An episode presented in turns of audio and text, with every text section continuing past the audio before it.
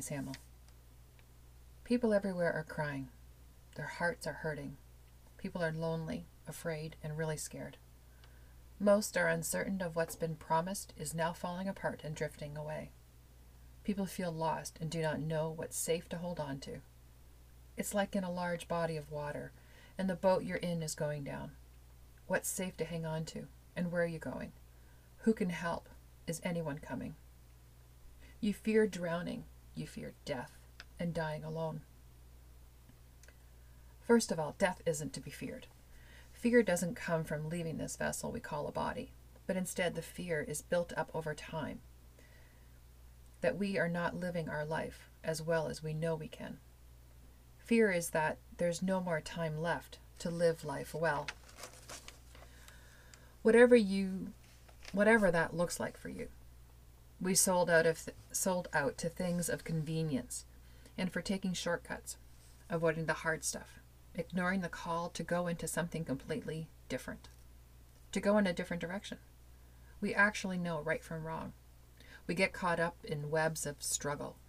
We meticulously take notes from those we admire and those who are closest to us. We adopt those behaviors and take them on as our own, completely forgetting where they came from. When trouble hits, we transform back to the child we once were without altering our exterior. We don't look any different on the outside. No, we look like the same, but our insides fall apart. We resort back to the same behavior we used when we were little, just to survive. To survive that turmoil we experienced as a child. Today, this shows up in many forms from yelling, hitting something, crying, hiding under the covers, to silence, whispering a prayer for help in the mind. How I respond to these are quite different today. Now I have skills that I never had before. I can now communicate. I use sentences most of the time, full sentences. I can now operate kitchen tools and can cook. I have access to money and know how to drive. I can read, write. You get the picture. No one likes to feel hurt. That one we can pretty much all agree on. But how we stop that feeling is completely different.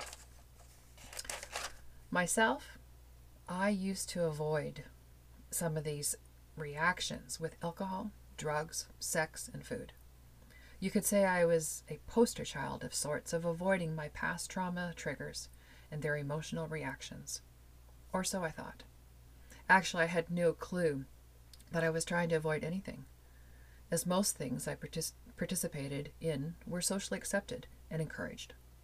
Thankfully, I've been able to curb most of them, other than eating, although I would really like more sex. Maybe too much information, but I'm putting it out there. Not for publicity. It's hopefully going to be healing, not only for myself, but hopefully for someone else.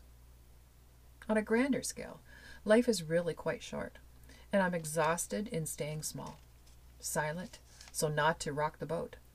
But the boat is sinking. We all feel it. So why not put my efforts into creating a life raft for myself? After all, I should be the one that I can depend on. Maybe that's it. Perhaps we could learn how to invest in ourselves for a change. Maybe if we did, we wouldn't be so desperate to have someone pour into us. And maybe, just maybe, we wouldn't feel we wouldn't fall prey to the cunning calls from others who were needing attention to validate themselves. Seeing you, no, not seeing, how about selling you their knowledge of collected bullshit? Trust yourself, invest in yourself, grow your own value. I know we're afraid of dying alone, but the hard reality, my dear, is you will. We all will we go alone. We fear death because we can't stand to live alone. You don't have to have it all figured out, and feeling like crap is okay. It's part of this ride we call life. We've just been taught to avoid half of it and chase the other. It's not who we are, and we know that we and we know that to be true to ourselves we feel it in our bones. I'll repeat that because it didn't make sense. It's not who we are. And we know that to be true. We feel it in our bones. I want to be done chasing happiness and instead take some time to get to know myself, all of me. Imagine you as a child. You're not happy. In fact, you're scared, afraid, uncertain, almost the same way you're feeling these days. Can you picture this child who shares your name? When I do this, I feel tears reaching to the surface as if they need air to breathe. That child, so innocent, so perfect, so beautiful. What does that little one really want? Can you recall what you really wanted way back then? For me, it was attention. I wanted someone to notice me, to see me, to hear me, to love me. There was a lot of us, and life was hectic. Turmoil and desperation always lurked nearby and ready to pounce, as it did from time to time. I wanted someone to hold me and tell me it was all going to be okay. It's the exact thing I still crave today. Nothing has really changed, other than this body that holds all the memories and explodes the sensations. Like a booby trap, I seem to trip the wire a lot. It's like I forgot where I set the trap. But of course I did. I set the trap when I was really little. Those triggers set off a whole slew of emotions. That little one is still inside of me. I've been trying to protect that beautiful little child the same way I did back then. Stay quiet. Stay small. No sudden moves and no one gets hurt.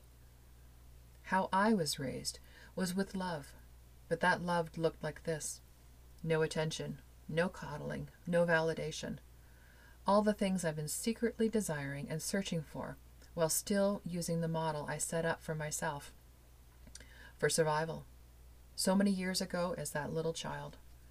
Perhaps the only person we'll ever, tr- we'll ever trust enough is to meet those desires is ourselves.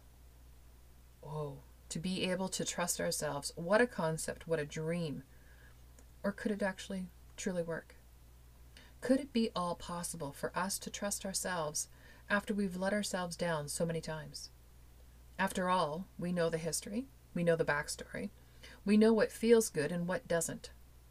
But we also must be very careful about the feel good portion, as most of us, including myself, default to the feel good feeling as to what's normal. And that normal for me was no attention, no validation, staying small, quiet. So that has been my default, and what I mislabeled as feel good. No wonder I've been so confused. What an ongoing pattern, repeating the same behavior, but always wanting a different result.